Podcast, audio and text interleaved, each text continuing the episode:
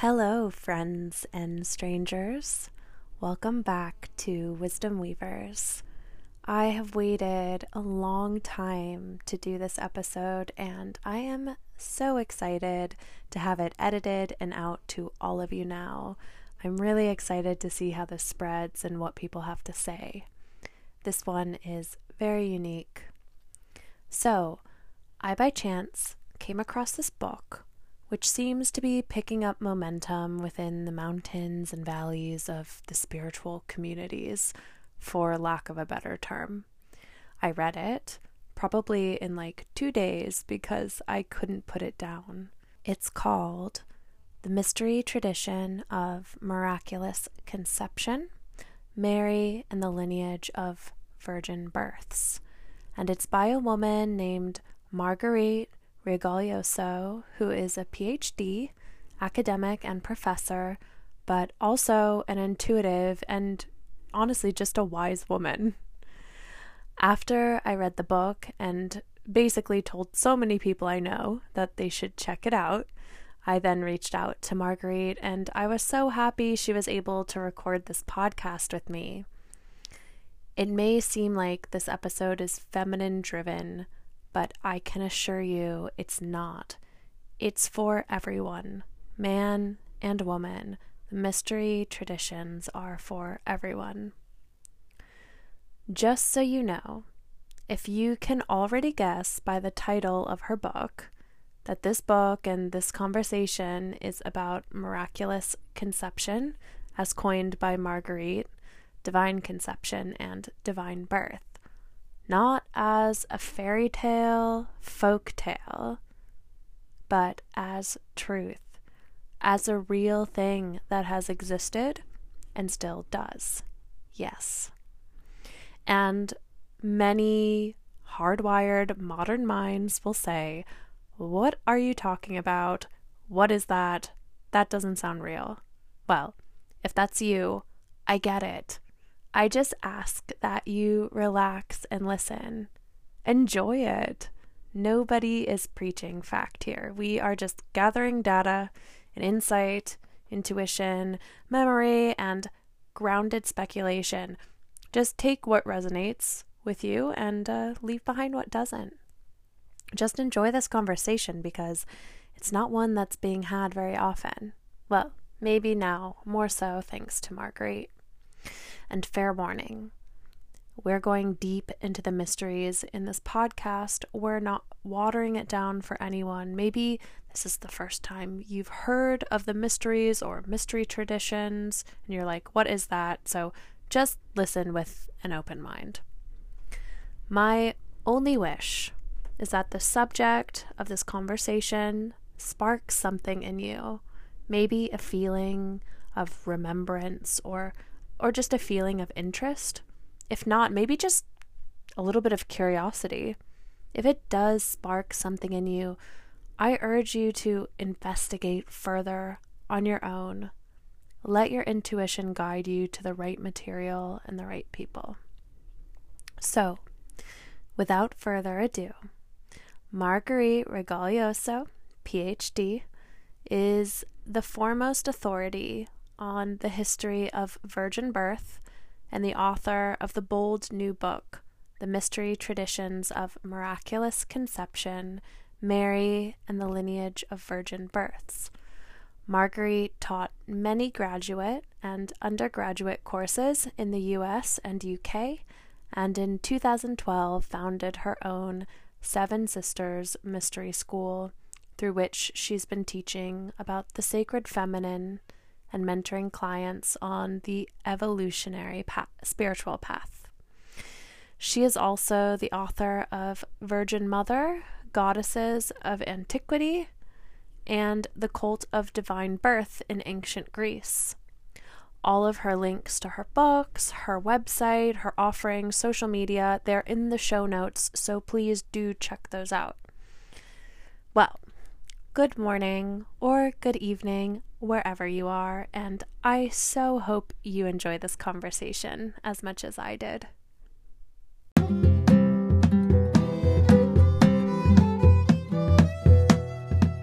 Just once I got born, no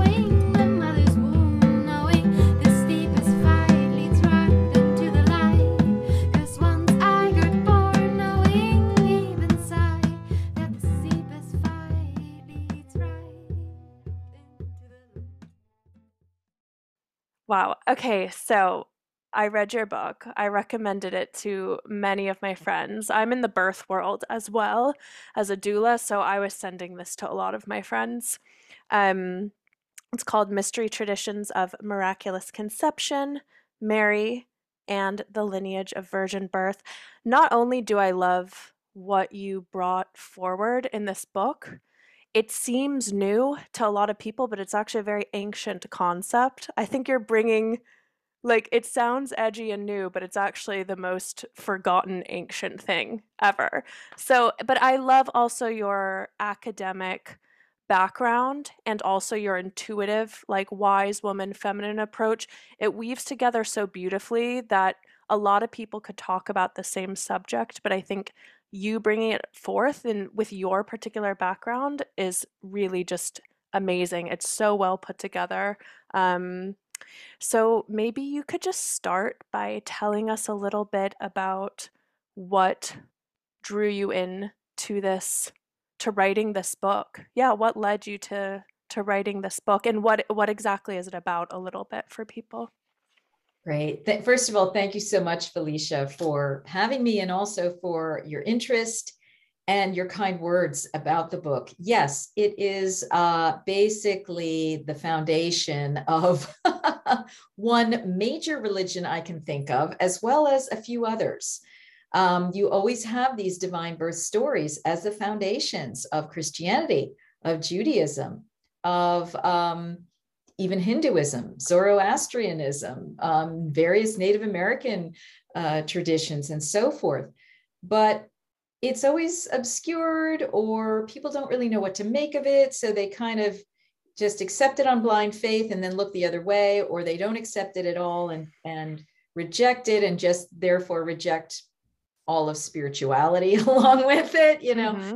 So the book, The Mystery Tradition of Miraculous Conception, is really kind of a consolidation of my work thus far for the past, gosh, I mean, since, since really I started getting these downpours that divine birth was a real thing back in two thousand one. Uh, I've, I've started doing this work. I wrote my dissertation on divine birth in ancient Greece. And then I've been teaching, you know, since then, since that dissertation came out in two thousand seven, which led to my first two books, The Cult of Divine Birth in Ancient Greece, mm-hmm. and then the next one, um, Virgin Mother Goddesses of Antiquity. So I was, you know, I've been teaching on this for a while.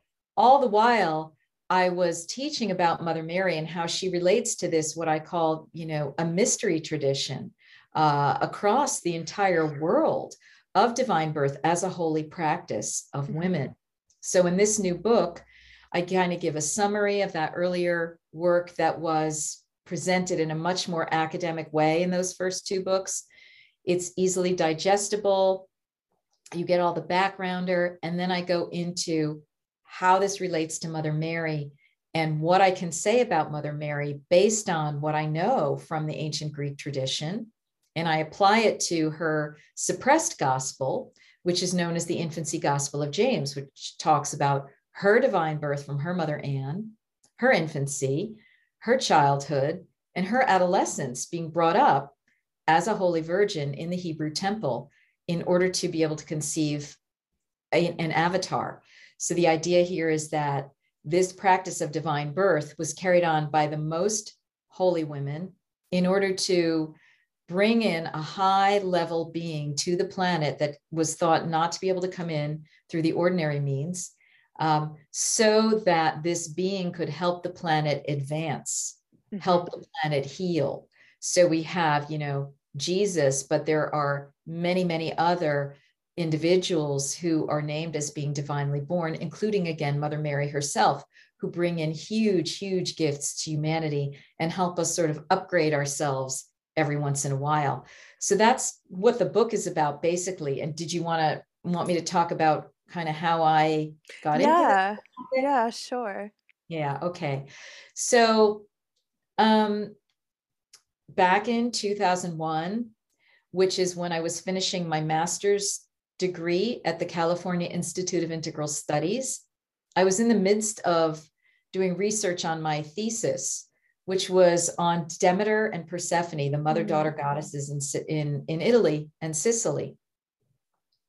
And as I was reading this one book about Demeter and Persephone by this woman named Anna Maria Corradini in Sicily, her book called Meteres, meaning mothers, she started talking about Demeter and Persephone in a way that she basically said the birth of Persephone from Demeter was really parthenogenetic, meaning that it was a virgin birth, mm-hmm. that at its core, this birth had nothing to do with Zeus impregnating Demeter and, you know, any of that type of stuff. And somehow the way she was talking about this, I went into this mystical state. She was talking about ancient matriarchy. She was talking about ancient parthenogenesis or divine birth. And I suddenly had this downpour. Um, it, it was kind of an open state of consciousness feeling where I said, oh my gosh, virgin birth was real. Mm-hmm. And women were doing this across the ancient Mediterranean world and maybe beyond. Mm-hmm. And that hypothesis started me out looking at the ancient Greek material, because originally I was simply going to do a dissertation on priestesses of ancient Greece, like a whole catalog of what they were up to, what was said about them. And when I started going into all that research with this hypothesis in mind, lo and behold, I started finding all of these references that if you knew how to see what you were looking at, yes, you'd understand. This is talking about these girls and these women conceiving in non-ordinary fashion. You have it in some of the histories, some of the legends, and some of the myths, all of which I think is history. Right. And so when I started looking at it from that perspective, I found literally truckloads of information. And that's what went into my first two books. And then, of course, on the heels of that, I understood how Mother Mary fits into the whole context of this kind of sacred activity on the planet, because I also found that it was going on in many, many other traditions around the world. Right. And it seems like every sort of cosmovision or every um, Genesis story from every culture has this trinity of this divine birth happening, right, and and the sun. And, you know, you know, I always hear that in every holy body of text, there's the body of the text, which is what most people are seeing when they look at, for example, the Bible, which I think has been perverted over the years for sure, but I'm sure it was holy at some point. And you have the body of the text, which is its literal meaning. And that's what every, I'd say ninety-seven percent of the world is looking at. And then you have the soul and the spirit of the text, and that's for people with eyes to see what it's that's really saying. That's right. And I it's loved in your book when you spoke about the weaving of the thread. And I was like, oh, yeah, that's, you were getting into the spirit, the the soul of that text. Not like this, you could, maybe she literally was also making some tapestry too, but there was something. That's right. That's much right. You deeper to, going on. You have to read the secret hidden meanings behind the words and the symbols to understand that an actual process was happening. And yes, what you're describing is that at the moment of Mary's conception of Jesus, she is said to be weaving. Mm-hmm. At her loom. But this reference to the ancient weavers of the Hebrew temple is really talking about a much different type of weaving, and it has to do with Tantra, which uh-huh. I think has a translation as to weave together. Right. It was, it was using um, sexual energies, uh, consciousness that interfaces with the body and the quantum field to bring in certain types of beings to the planet. Mm-hmm. And one thing that it seemed like, because I, w- did you also cover a bit of the story of uh, the foremother Sarah? Yes. And Abraham. So, so Sarah's story, and also I think with Mary as well, there seemed to be whatever was happening historically at this time, and this this this tradition had to go underground and it had to be secret. Yeah. But what I'm feeling now is that these mystery traditions are there for for people with eyes to see. They can come back. That's they're, right. They're probably forgotten. Yeah. They've probably, they've never gone away. I mean, I lately have started receiving that probably somewhere, maybe in more than one location, there is an unbroken lineage of divine birth. Yeah. And, and also are so far underground that you're not going to hear from them until things get really, really safe on the planet. But I honor them. I bless them. And there have been other women who have had experiences of divine birth who are more public, but their children have sometimes not made it past three years old because of the energies. So, you know, right. The deeper underground current would know this and would not make anything revealed at all. But I say hello to these women. Mm-hmm. I bow to you. I honor you.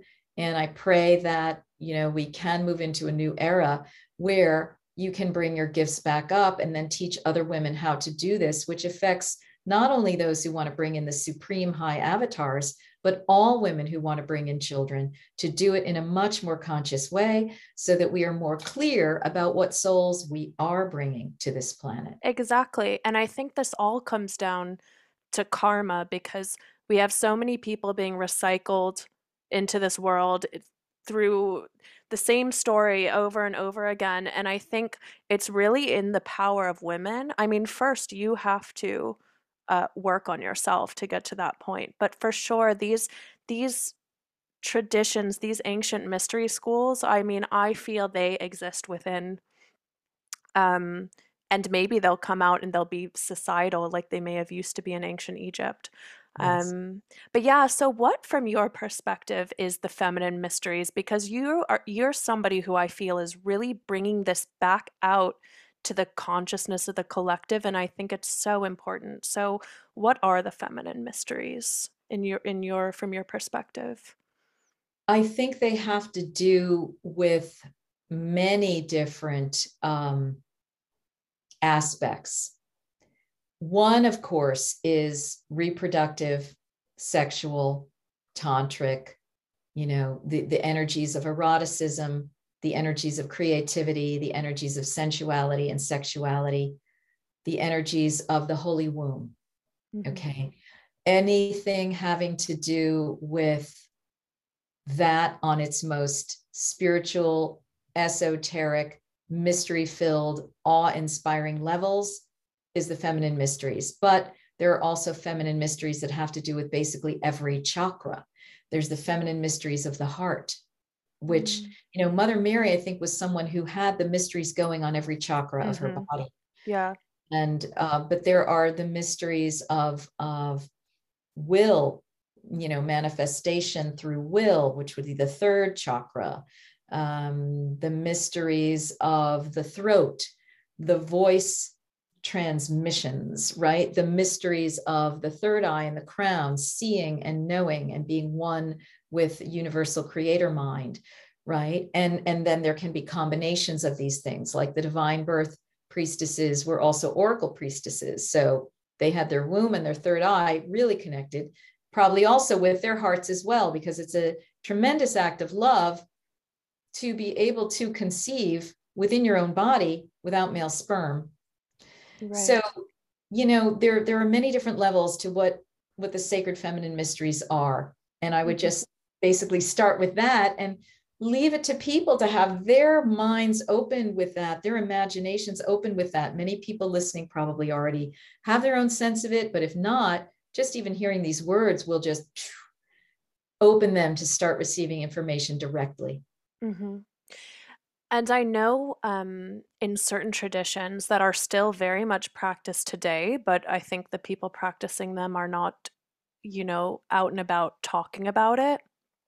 Um, but I know actually people who have conceived alchemically, which is, well, it did involve a sperm, but just one single one. So there's, maybe we can talk a little bit about these levels of conception, because I know there's many different levels and you speak a bit about this. And of course, there's this level that we talk about that's like really hard for the modern human mind to get their mind around, which is the parthenogenic. But it seems there's also like um, when two partners work in a alchemical marriage and like at will, just one spur, there's like no uh, force going downward, just one is released. And but maybe you can talk about maybe the different levels of um, divine conception.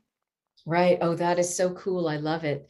Yeah. Um, you know, I hadn't really thought of that kind of thing, but what, what I've thought of is it's birthing, um, sacred birthing is a continuum from parthenogenesis or virgin birth on one end and high tantra on the other, right? Mm-hmm. Where the couples, uh, you know, in the high tantra, this is supposedly perhaps, um, well, there, there are different types and stages of divine birth leading all the way to tantra. Okay. So it's first virgin birth, parthenogenesis. The woman becomes the androgyne and conceives of her own accord by becoming essentially one with the universal creator goddess, and she conceives. Mm-hmm. There's a later phase where the priestesses become sexually active with disembodied male beings. So it's still a kind of a virgin birth, but there's an interdimensional sexual relating that's happening.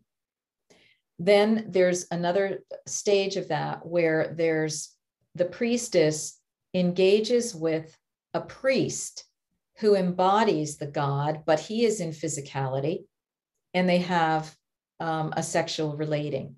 Mm-hmm. There's sort of an intermediary stage between those two where this is the Isis mystery, mm-hmm. where she works with an artificial phallus and she works with the energy of the male that's on the other side of the veil, in this case Osiris, but she conceives. So mm-hmm. it's partly physical, partly non-corporeal. All right. And the, the sacred phallus is, is used as the dildo to instigate that um, conception within herself. Mm-hmm. Okay. So then there's the queen, again, as I said, the queen with the king or the priest. And then there's, um, you know, there's tantra between two willing, very high level partners that can also bring in what's called a divine child.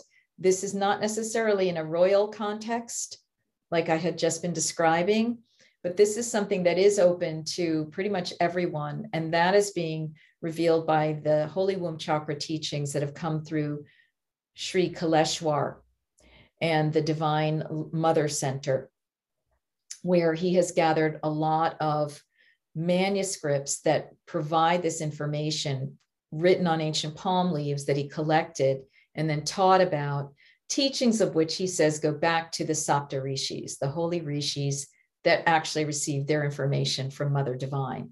So there's, you know, various different types. And then, and so for, for that human couple to have a divine child, it, it involves a two-part mantra process where they're chanting mm-hmm. one mantra during the sexual act, and then the woman is chanting another mantra after the conception, and so forth. Mm-hmm. There are probably many, many other types of magics um, that can go on. Unfortunately, negative as well as positive, which is another thing that we need to look at. Yes. Know? And I think the world has been riddled with that. Riddled, you know. Yeah. And it, I mean, look at it now, you can see it. That's right. It, it kind of came through, um, you know, there are certain so-called magicians and so forth who, whose names are known, um, who were teaching questionable types of conception rites. And then, of course, there's probably the hidden, secretive, um, very high-level Illuminati types of rites that go mm-hmm. on with this that um, may still be connected with the royal families. I don't know, but mm-hmm. somewhere, some along, somewhere along the lines, uh, that's going on to bring in the negative avatar, right? The inverted, the inverted avatar. Okay, right. So lots of different types of things going on. Just as there are lots of ways that a couple can engage in sexual union or sensual union. Um, you know, there are these varieties of conception rituals. Right. And I think, you know, the way in which we approach our sexual energy, which is so connected to the astral dimension and many other dimensions, whether you believe in it or not. I mean, to me, it's a it's a fact, but it's so connected to all these beings and all this different level of reality. And I I I kind of wanted to come back to this idea of virginity, which I think could also be known as chastity. And I think this is very misconstrued, and maybe you'd have something to say on this. To me, it quite literally means a refinement of sexual energy, somebody yeah. who has purified, like when you have like, you know, a virgin olive oil, you know, it's perfectly refined. So it's not about repression. And it doesn't necessarily mean they've never engaged in sex. It means it's in a very conscious and refined way, I think, for me. But I'd love to hear your perspective. Yes. The concept of, of the Parthenos, the Holy Virgin, that's the Greek term, or Alma, you know, is, is a term, I believe that's a Hebrew term. Um, these are referring to women or girls who were raised or taught how to contain their sexual energies, their vital sexual energies, for only very specific purposes, either to engage in one or more of these conception practices, or simply to hold the energy um, as a means of allowing themselves to walk around as a higher vibrational holy being that would have gotten dissipated had they engaged with phallic penetration or any kind of sexual discharge, right? Mm-hmm. So um, originally, you know, the concept really does mean, in a sense, whole unto oneself in the holy, in the holy sense of it, in the priestess sense of it. What happened was, and a lot of the girls in ancient Greece were virgins when they would serve various gods and so forth. What happened was that particularly in Christianity, the Parthenos function got imposed on all women who were supposed to use Mother Mary as a model, but they didn't understand that the virginity component had to go along with all of these other trainings, and there, that there was a specific practice um, and purpose for it. It got turned into, like you're saying, sexual repression and control of women. So it got inverted, it got distorted, it got turned into, it got used in the holy orders, but without any of the other benefits that would have accrued to these women. So nunneries, where mm-hmm. it's, it's just simply your sexuality is cut off, repressed, right.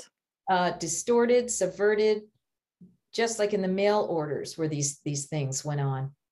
Um, so, yeah, um, virginity has become a bad word for most people, right? Like, who mm-hmm. wants to be a virgin? Who wants to be associated with that? It has to do with control of my body, um, dismissal of my sexual energy. And one of the interesting things that I really came to understand that as Mary was doing that, weaving that conception ritual, she was in a high state of erotic power. Mm-hmm. All of these women had to be. Mm-hmm. Sexual power is required to generate the stimulation of the womb mm-hmm. and the actual conception process. I would even say that the orgasm is part of the conception. Mm-hmm. So it was never even a, uh, about sexual suppression of Mother Mary as a virgin. Um, but this is how these things become used, again, with negative consequences to control and distort people. And then because of the suppression and the distortion, it becomes a place whereby these negative entities can come in and take over a person. Right. On and sexual energy can be used in various ways. And that that's a topic we could go into, but I'll just pause there. Yeah. And I mean, I would argue that m- most people on this earth, great intentions, but almost, I mean, we were born into a place where I would argue the whole concept of sexuality has been hijacked by different astral layers and beings, and actually yeah. working towards these these mystery traditions again, which, I mean, it's the age of Aquarius. It's all out in the open if we want to see it. No one, it's not under, I mean, it is underground in a way, but it's not, it's there for whoever wants to find it, in my opinion. Yes. Um, so. Yes, the eyes are being opened. Yeah. The veils are coming off. Yeah. And what was in there in plain sight is now suddenly being seen. I mean, can you think about it, Felicia? Mm. Hello, for two thousand years, uh, virgin birth has been at the core of Christianity. And prior to that, the Hebrew tradition with Sarah, as you're mm-hmm. saying, and others. Yet we've gone unconscious around yeah. it deliberately, because a program was put into us to be unconscious and not seeing about it, because right. these religions depend on it for their fuel, but they don't want people to know too much about it or really get hip to what it's actually about, because then we would become empowered again. So it's this, this it's been this bizarre thing of a reality and fact that has existed, but that has been veiled, and we can't really see it or get conscious to it until, you know, two thousand one, when I had that revelation. Okay. Right. And, you know, there've been other people talking about divine birth, like Claire Hartsong. She and I were getting information at the same time, me on the academic level, she on the channeling level. And there, there, you know, there probably have been others, but um, in terms of especially talking about the Holy Family of Christianity, all of a sudden the veil started kind of coming off, you know, like right around two thousand, right. you know, at that time, um, the early two thousand decade. It's bizarre, mm-hmm. but it's also very exciting, because it's like, wow. You know, like you think there's nothing new and there's nothing new to discover. And then when you start realizing that these things start popping up in front of your face, you realize there's so much to talk about and uncover and resurrect. Mm-hmm. Absolutely. And I think a lot of it is becoming, it's us moving from, we're like, I would argue most of humanity is very mechanical. We're run by, even when we think it's our free, like, a lot of things are running us, and that includes very much our sexual energy and how we bring people into the world. It's in a very mechanical nature. And, um, you know, I wanted to bring, you know, in your book, you talked a bit about this, this, it was really mystified me. I thought about it a lot, like Mary's menstruation, the blood not touching the earth. And it got me really thinking about what I've heard about these I've heard from people who have conceived alchemically, meaning there was no uh, ejaculation involved. Um, and these are these are things that people are doing. They're just not talking about it. There are people in this world doing that, bringing high-level humans here. Um, but I thought if if humanity at large is run by their mechanical nature, which is seen in the moon. The idea is to overcome the lunar bodies, the moon, the, the mechanical nature. We, our menstrual cycle, which is beautiful and I love it, it moves in a mechanical way once a month. It moves with the moon. I have a theory that when someone really works past their lunar mechanical nature, that a woman could ovulate at will. That's, that, right. that's my feeling. I totally agree with you. Let me draw that out a little bit. Yeah. As I started writing this book, and the one of the very first chapters where I talk about the woman Lori, who did have a spontaneous conception, mm-hmm. who was a breatharian, and my friend and colleague Angela de la Agua, who's felt very called karmically to the divine birth path on whatever level, and she practices a lot of fasting in which she no longer menstruates, but doesn't lose weight. She's not an anorexic. Mm-hmm. I started realizing, and then I heard some other aspects of this from um, Raymond Bernard, who reported on a woman named Patia or Patia in South America, who said that, you wanted to have like this really strict vegetarian diet because your menstruation would cease, because not because you were getting too thin, but because you were no longer needing to purify. Mm. So as soon as you unhook from the menstrual cycle, naturally, not with these unbelievable pharmaceuticals that they're doing now, mm-hmm. it's a complete inversion of this. Once you naturally detach from the menstrual cycle, you detach from the lunar cycle, because originally, without artificial light, women would ovulate with the full moon mm-hmm. and menstruate with the new moon. I did a, a whole bunch of research mm-hmm. on that. But what I what I started realizing is that you need to unhook from the lunar energy. So again, you can be available to other astral energy, because when the women are conceiving, they are conceiving from the star realms. Right. So they need to not be interfered with by the lunar cycle, calendar, and energy in order to reach out. So mm-hmm. Mother Mary had a really strict diet. She probably was a breatharian. It is said that she survived on the food of angels. So that's telling us she may have been a breatharian. She may have been, you know, just mm-hmm. working with prana and all that. Mm-hmm. Already, she was having a restricted diet by her mother Anne in in her in Anne's temple bedroom. So probably akin to the Essenes, and they probably were Essenes, and the Essenes are known to have only eaten bread and water. So, um,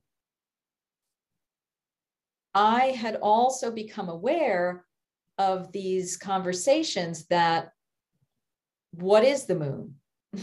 Yes. There are a lot of people in the disclosure movement saying that the moon is some kind of constructed satellite. Mm.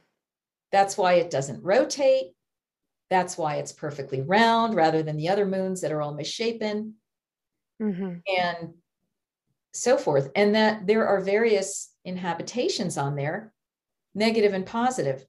Mm-hmm. So this moon that we've been brought up to think was the friend of women may not be the friend of women, and may have just come in to control their menstrual cycles. Right. My, my feeling, I've thought so much about the moon because of this. And my feeling is just like these ancient texts have a body, um, a spirit and a soul. So does, so do the planetary bodies. So there's the moon, the physical moon. I mean, it's, from research, I feel like it's a natural body that's been hijacked afterwards. Like, I don't think it was artificially made. I think it's a natural body that's then been very hijacked and meddled with, just like our mechanical nature has been hijacked and meddled with as well. Um, but the idea, if you go into any, I'm also an astrologer, so this like goes into all my work. But if you, if you go into the esoterics behind the moon, the moon is something to overcome. And y- exactly what you said, pulling these beings, you have to have overcome your in your interior lunar qualities to conceive. And yeah. this, I actually think, this is out there for people. Like, there is a path that people can take. There are probably many paths in many different Buddhist traditions, many different traditions. It will show you there is an inner path that you can overcome the lunar qualities. Yeah. Yeah. Um, yeah. Yeah. And we don't need the menstrual cycle in order to be able to be fertile and conceive. So that if you become a breatharian or you have a restricted diet that does not make you have to purge your womb material, again, yes, you can conceive at will or drop the egg at will. And that's what this is all about as part of the technologies that these high level priestesses would engage in. And it would allow a different type of being to come in. So the, what I'm getting in the moment is that the lunar conception will always bring in a reincarnating soul right. that's being recycled. Mm-hmm. Whereas some woman who's disengaged from the lunar energy, from the lunar cycle, the lunar menstrual pattern, and can bring in more of a star being, you know, she's she's able to bring in more of a star being. And this also corresponds with what Lisa Renee, you know, the Oracle of Oracles, who's been saying on her Energetic Synthesis site for years, um, that we really have to watch out for this lunar energy. It, it's just, it's just not been a friendly force on the planet. And whether it's that it's initially corrupt, corrupt, or that it's been hijacked, as you're saying, this is definitely bringing us into big questions mm-hmm. about the moon, about the control of our moods, about the control of our mm-hmm. menstrual cycles, about the control of our tides, et cetera, et cetera. Mm-hmm. And it's just another added to the pile of what's going on here questions. Yes. And I also think it could be brought back to this idea of chastity and virginity as maybe not necessarily that you've had sex or not, but this idea of a complete, not only refinement of sexual energy, but a mastery, a conscious mastery over it. Because think about it. Our, if our lunar qualities, if our mechanical qualities of our sexual energy, just talking down to the menstrual cycle, is it works like a clock, certain hormones release, they talk to those. It's not really consciously being done. But imagine if you are chaste, if you are a virgin in this way, not this old way that we think of those words in this weird Christian way, but if you're truly chaste, if you are a master over your sexual energy, then you can release those hormones at will. That's there right. you go. There's the ovulation. It's a That's, mastery down to the physical hormonal level. That's right. Because you know what? What I get is that the big, one of the biggest problems we have had as humans is the tampering with our hybriding and biological material to to require or inject the hormones into the situation. Right. That has messed us up. Talk about having the good angel and the bad angel on your shoulder. You, you know that you don't want to engage in a certain thing, but you're so pulled. How many of us have entered into sexual misery programs because of our hormones? And then all of a sudden we're sleeping Absolutely. with this person and that person, getting into all sorts of messed up stuff. And it's just leading nowhere. So, you know, all of this stuff lead, needs to be cleaned up. Then we have the whole porn industry and, you know, all the entities that come in through pornography. It's just crazy um, how that relates also to pedophilia and how it relates to sexual abuse. We could and go transhumanism. On and transhumanism, which is now the recontouring of the human form and the like, let's operate on this and that and change it all up. So, you know, we're talking about not a surgical reordering of our bodies, not a pharmaceutical reordering of our bodies, but a spiritual yes. mastery of our yes. body, mind, spirit to return us to the original human template that probably didn't have so many of these pesky things going on. Right, right. I think there's there's really... It's time to be, that's why I, I love your book so much. I love what you're doing because it's time to be talking. And actually, I have to say, you're quite brave because you went out there and you're talking about something, but actually it's being received, well, from my perspective, it's being received so well. And people are like, yes, wow, you're saying, it's putting something together that I actually think is so relevant to yeah. every single person on this planet right now. That's why I'm involved in it. But look at it. Look at it. It almost took twenty years from the time that I received the information to it getting out there. In two thousand nine and ten, my other books came out to some people who really got it. Academics have not touched it at all. Yeah, of course. They ignored it. They can't dismiss it because it's so well argued, but they don't really know what to do with it.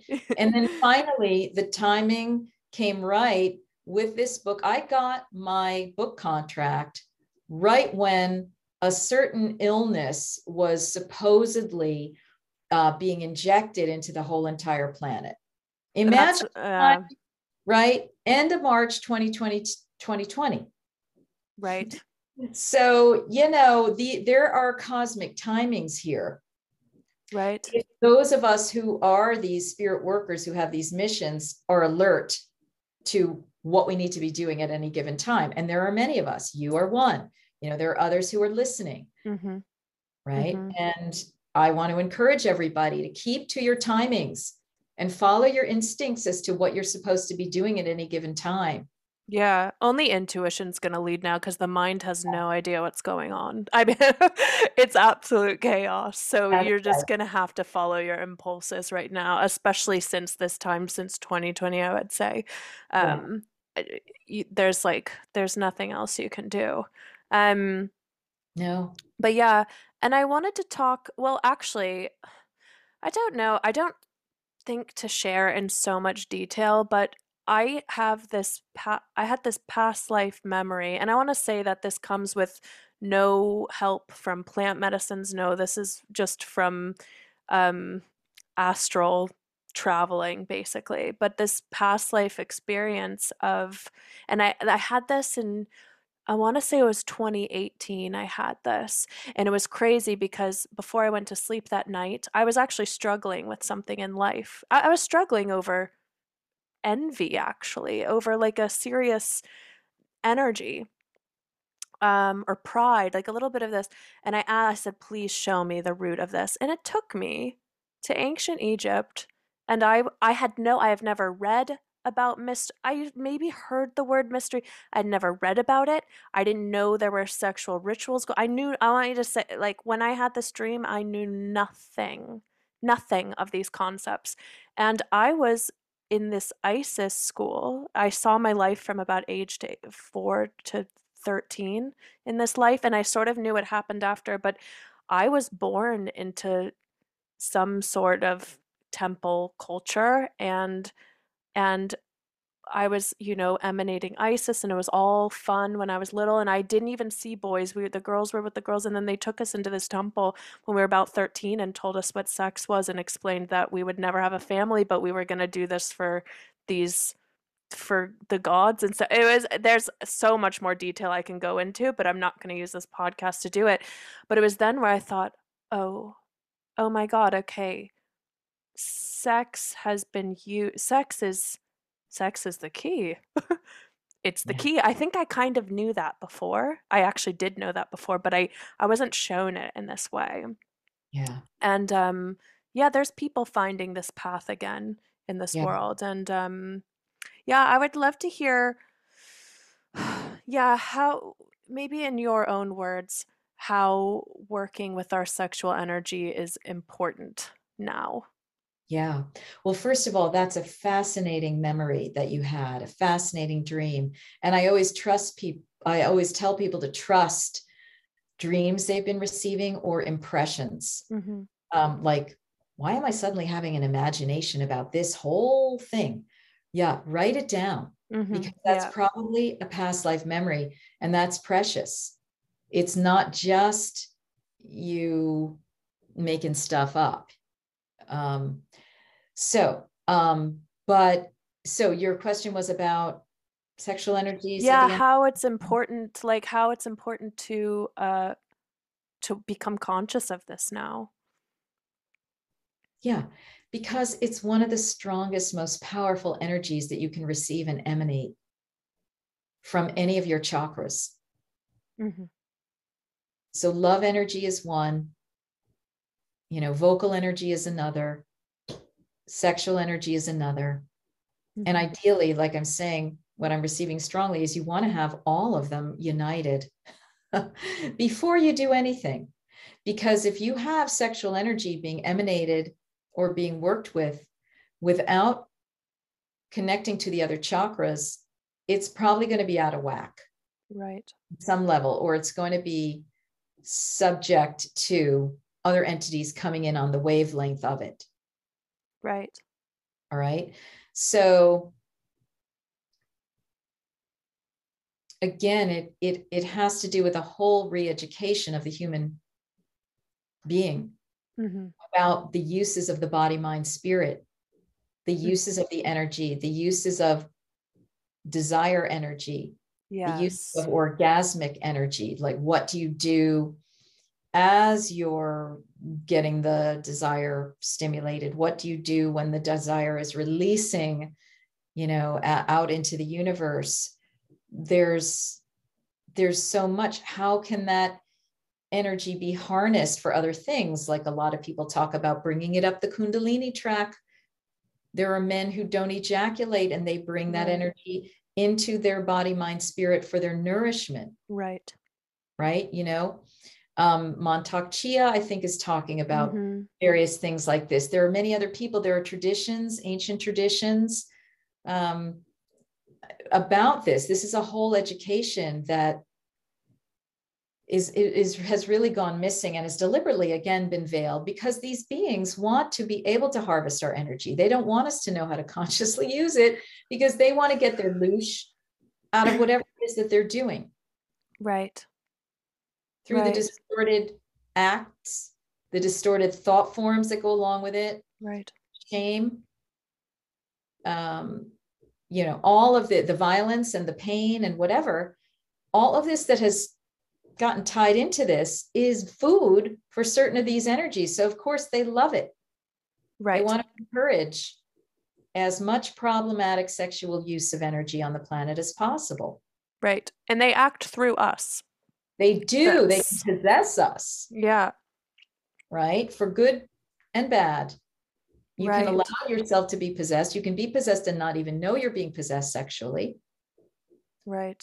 And that is what happens a lot with people who become child abusers. Because they were abused, there's an entity that has gone into them right. that acts. Sometimes half the time they don't even know what's going on. Right. And so, you know, there's just a lot that can happen in the sexual energy domain that we're starting to lift the veils on and understand the good, the bad, and the ugly of it. Right. And maybe you, maybe you have a perspective on this, but in, in a lot of these, if, for anybody who studies any ancient esoteric um, tradition, you will learn that the blood is the holder of sexual energy. So, you know, I don't want to pick sides or tell people what to do, but altering the blood is in fact altering the core sexual energy. Maybe you have something to sh- share about blood at all. It was the shared a little bit with the, veins, the blood yeah. that remains.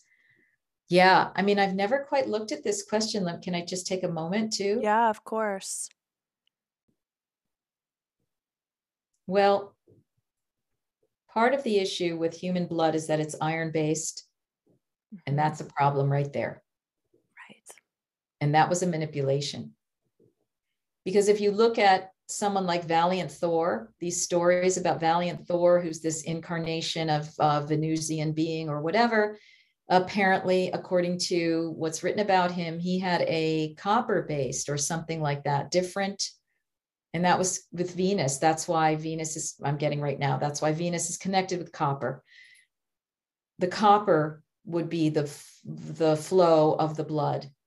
And that creates a different energy. But with humans, with the connection to iron, which is the basest metal, um, we got a problem, Houston, about that. All right. right. And what I'm getting right now is that what you want to do is you want to bring your vibration to the level of gold. You want to bring your blood yes. to the level of gold or platinum even. Okay. Mm-hmm. So there would be mystery techniques for evolving out of the iron-based system. And so it's hilarious. What I'm getting right now is they're like, take your iron tablets, you know, and it's like, yeah, you know, with all your other pharmaceuticals that are going to keep you dumbed down and your fluoride, right? It's going to cover your third eye. Let's just get all the bases covered. Keep that iron going in yeah. your bloodstream. Um, so, you know, I started getting this information about iron a while ago, and it's like, oh, poor iron. You know what I mean? But like fairies don't do well with iron, and, um, we have to really look at the iron base as well as the lunar effects. And, you know, right. all these things that we consider to be naturally human, we have to look at when and how was that hybrided into us, and who did it, for what purposes, and how do right. we epigenetically change our D N A and change our bodies. Um, you know, and a lot of people are saying out of crystal, uh, carbon-based into crystalline-based. Yeah. So let gold run through your blood. Yes. Instead of iron, that's number one. Yeah. It's another question. I, I can look at it, you know. Yeah. And also, well, it was going back to, I feel like there's two paths of evolution or de-evolution, and this all has to do with how we alter our D N A. If we're going to do it from within, from from raising the Kundalini, from working on this inner path, from from using, from for mastering desire and, and refining sexual energy, or are we going to do it through manipulation? Are you going to allow your D N A? Because the D N A and the blood, this is what attracts certain spirits into our being, and we're creator beings. So what, right. you know? Because blood is used as a sacrificial element precisely to bring in energies into the body. Exactly. Okay.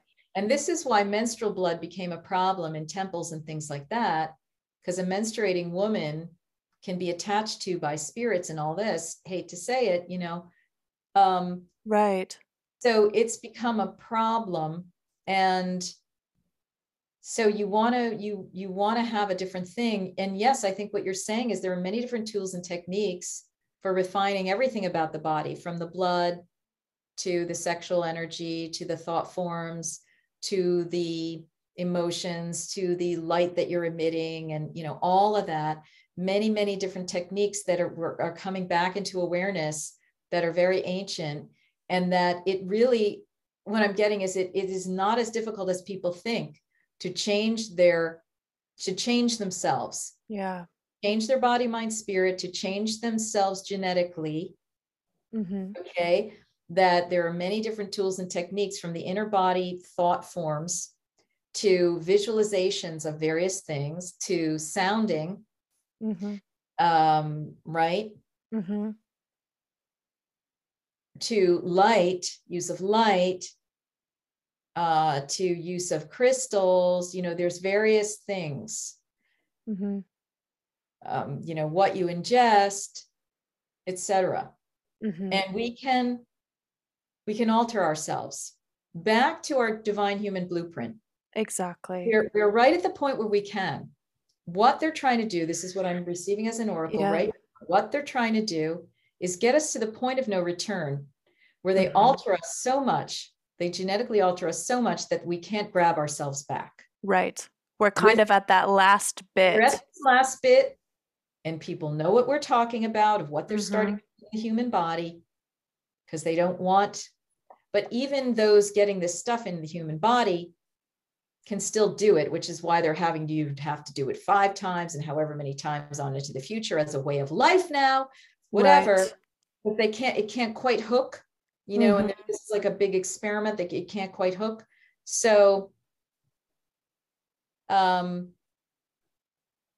we, we, we really want to be aware of what other substances we're putting into our blood. Yes, exactly. Exactly. Yeah. And because I think it's, it's this path of, um, we're like, all of us were born into a world where we're like roughly ninety-seven percent mechanical and three percent like divinely conscious. And I'd say you, at that point you can move, like we can hopefully, I, I hope to, I know you intend to, and probably a lot of people listen to, to get more and more and more conscious and divine. But yeah. that last three percent, you're just becoming, the more you add on, the more mechanical, mechanical that three percent is going to become even smaller, where you're just basically an android. Yeah. Well, that's what they're, again, we know that's what they're trying to do. Right. Various means. Right. It's, it's horrific. Um, but we have to take a breath. Mm-hmm. And those of us who are, who care about this, who are in the reality stream in which this is real, just get busy with your own body, mind, spirit, and work yourself, receive your own teachings about what you're supposed to do, share them with others, go out on research and find out what's been done before, what are some of the ancient tools and techniques, and just do it. Right. And and meditate and be a master over your domain. Figure out, just put the time that you can and become a master over your domain. That, I mean, that is the only thing that's gonna that's gonna get us out of this mess. And I would, I'd also like to say, um, you know, I think some people, if this is new to them, all these concepts, especially women, because you know, I'm, I've, my whole life has been in women's spaces, which I love. which I love.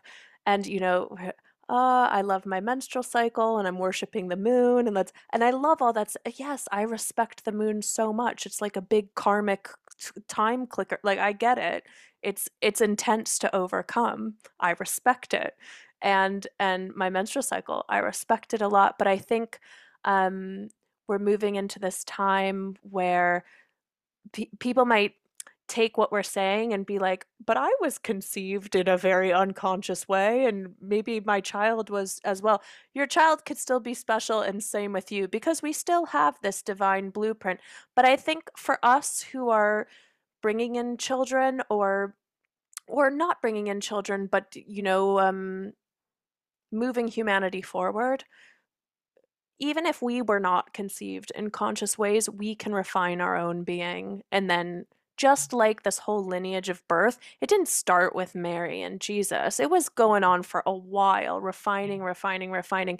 And I think that's what we can take upon ourselves now. You can still have a child who's super special, who you conceived on accident. You know, they maybe they came in at a really special astrological alignment, for sure. Like, your child, you're special. You might be doing this work, and who knows how you were conceived, but we have this power. Um, Yeah. Yeah. The star seeds do seem to still be coming in. Yeah. Despite not having full knowledge on planet Earth of all of these tools, techniques, and, and so forth regarding conception. Mm-hmm. So it is happening. Mm-hmm. There is a process, because we are working in, har- in harmony with various federations and star beings that are trying to inculcate themselves ethically. And those of us who are star seeds are remembering, and we parachute in on these missions. It's not very, um, it's very risky, because we know that we can be shot down, shot up, traumatized to hell, mm-hmm. not even remember our mission by mm-hmm. the time we leave the body. But many more of us are remembering our missions. And sometimes the trauma is what actually awakens us to our missions. Mm-hmm.